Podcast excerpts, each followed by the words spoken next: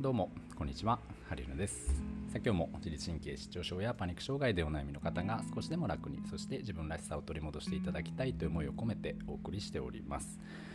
えー、今日はですねえー、まずその自律神経とか、まあ、パニック障害を元気にしたい克服したいと思った時にね、えー、どこをこう、まあ、整えればいいんだろうどこを元気にすればいいんだろうっていう話をちょっと、えー、鍼灸師目線でというか、まあ、と医学の観点から、えー、今日はねちょっとお話ししてみようかなと思っております、まあ、僕も一応ですね鍼灸師でございまして まあ普段はあの鍼灸とかね整体を中心に、まあ、その自律神経を整えて、まあ、体をね、えー、元気に、え、するお手伝いをさせていただいてるわけなんですけれどもなので、まあ、多少ねという学にもやっぱり詳しいもんでございまして、えー、なので、まあ、今日はちょっと鍼灸師らしく、えー、話してみようかなと思っております、えー、皆さん丹田って聞いたことありますかね？丹田。丹田とはですね、まあ、統学ではいうの元気の源とされておりまして、えー、まあ、その丹田に丹田に力がしっかりあると、ま、元気だし丹田に力がないと、うん、なかなかこう元気が出ないなので、まあ、体もこうエネルギッシュにならないし、まメンタル的にもこう不安定になりやすいっていう話があります。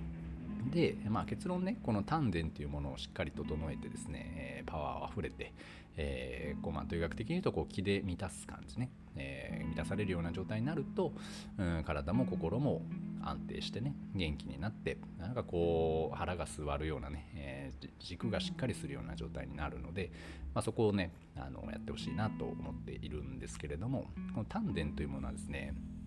え、実は3つあると、え、されております。でそれをそれぞれ上丹田中丹田下丹田とね、えー、まあ、上中下とあるわけなんですけれども、えー、そのねまあ皆様が一般的によく知っている丹田というのはそのへそのおへその下ね下腹部の辺りとかっていうのをまあ丹田って言ったりするんですけども、まあ、それが下丹田でございます、えー、下丹田は何があるのかっていうとこれは腸がありましてね小腸のエリアになります。はい、なので、まあ、腸をしっかり鍛えることによって、えー、丹田というものが活性化しですね、まあ、元気がしっかり生,、ま、生み出されるような状態になります。はい、では中丹田と上丹田は一体どこにあるのかと言われますと中丹田はですねこれは胃でございます。あのー、内臓のねまあ、胃の調子悪い人もやっぱ結構多いですしね。なんか胃が調子悪いとなんかこううんメンタル的にもね体的にもこう不安定というかなんか弱ったような感じになっちゃいません、うん、でその 胃というのが、まあ、中丹田でございます。では上丹田はというとこれは脳なんですね。頭の脳脳みそでございます。でその、えー、脳と胃と腸この3つが、ましっかり整っていて、ま元気な状態であること、まそれがですねこの丹田というものが非常に元気で、ま力強く、うん、動いている、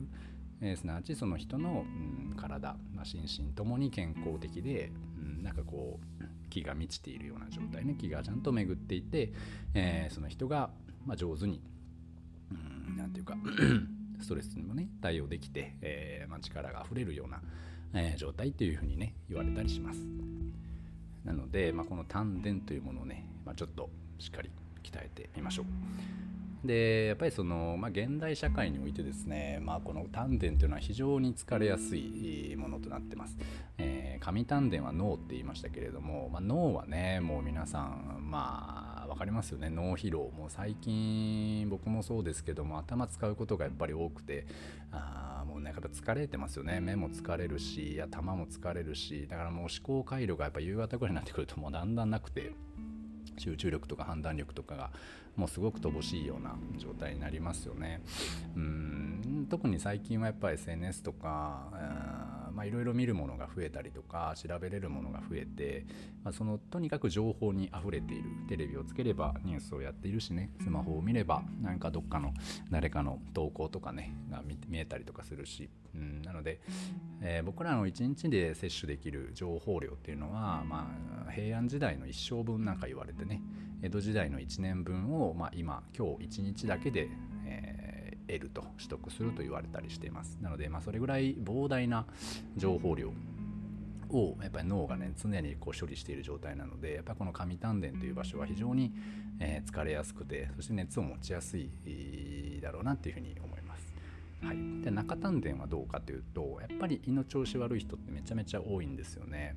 もともと胃が弱い人もいるし、まあ、何かその食べ物に偏りがあったりとか、うん、食べ過ぎとかね、まあ、僕ら基本的に食べ過ぎなので食べ過ぎとか飲み過ぎとかいろいろねありますけれども甘いもの食べ過ぎとか、まあ、そういったものでやっぱりこう負担がかかる。そして1日3食えー、きっちり食べてますと、まあ、なかなかこう胃のね休まる時間っていうのがないんですね。で寝不足も続いたりとかすると余計に内臓が休まる時間がない。そうすると、えー、この中丹田っていうのはもうすごく弱ってきます。はい。じゃあ下丹田はっていうと、まあ、これもね、まあ、腸の働き、まあ、胃と腸はまあまあ連動して動いてますけれどもうん、例えばお腹の調子がねあんま良くないとかあとは刺激物取りすぎとかあとは、まあ、乳製品とかもね日本人は合わない方が多いです。あと小麦とかね結構取りすぎているとその腸内細菌とかっていうそのまあ腸内フローラっていうやつですよね。でそういうのがバランスを崩し、えー、調子悪くなってしまいます、はい、そういうのがやっぱ重なるともう下丹田ね、もう元気がなくなって、まあ、上丹田中丹田、えー、下丹田この3つの丹田全てが、えー、パワーダウンしてくるま、そうするとその状態ではなかなかこう元気な感じっていうのはねエネルギッシュな感じっていうのはちょっと生み出しづらいのかななんて思ったりするので、うん、だからそこをねまず何すればいいんだろうってなってくるとまずはそういう生活をやめることなんですよ。なんか皆さん大体そのセルフケアとかなんだろうな自分でこう克服しよう改善しようと思うと結構プラスを考えますよね、えー、例えばじゃあ腸活をするにはうんと味噌を食べてみたいなヨーグルト食べてとかってありますよね、うん、でまあ脳疲労には例えばヘッドマッサージに行くかとか、まあ、そういうのも全然 OK なんですけどまあそれよりもですねあのー、まあこれから先にね、まあ、現状今問題があって何かそれをこう改善したいなって思う時に今よりも何かプラスしていくってことはこう未来に現状の、ま、しんどさっていうものは、うん、過去の今までの中に原因が結構あったりはするのでその、ま、プラスで考えていくよりはどっちかっていうとその今までの何があったのかなみたいな。これが原因これが問題かなこれだこれがまずかったのかなみたいなその今までにね原因があったりするのでそれをこう引いていく作業っていうか何気なく習慣的にやっちゃってるものとかまあ少しも依存的に、ね、なってしまっているものとかやめられないものとかね。そういったものを思い切ってやめてみるとか。あそういうふうにその今今の自分を作っている、まあ、今までの習慣の中からこう引き算していくような感じね、えー、そうした方が割とね効果が高く出やすかったりするので例えばあいつもね例えば何でしょうねパンが大好きチョコレート大好き甘いもん大好きでバクバクバクバク食べてた。あでもそれをそのままにして例えば食物繊維を取ったとて、まあ、なんかねあんま違うっていうかだったらその甘いもんやめた方が良くないっていう感じになるので、まあ、そのプラスよりもマイナスね引き算なんかできることないかなっていうふうにあの探してみてはいかがでしょうか。なのでパソコンとかスマホとかニュースとかずっと見て頭疲れてるんだったらヘッドマッサージに行くんじゃなくてそのニュースとか スマホとか その調べ物をしないとか頭の中でずっと考え事をしちゃうんだったらそれをまず止めるっていうかまずそのダメージを減らすことをやっぱ意識してねやってみてほしいなと思います。はい、でこの3つの丹田はですね、まあ、それぞれこう連絡し合っているというか、まあ、連携し合っていてそしてまた干渉し合っています。腸脳相関とかねいろいろその言葉もあったりするんですけれども腸と脳はやっぱりつながっていたりねまあ、胃と腸が連動しながら動いていたりとか、まあ、いろんなあ相互関係にあったりしますのでやっぱりこう全部ね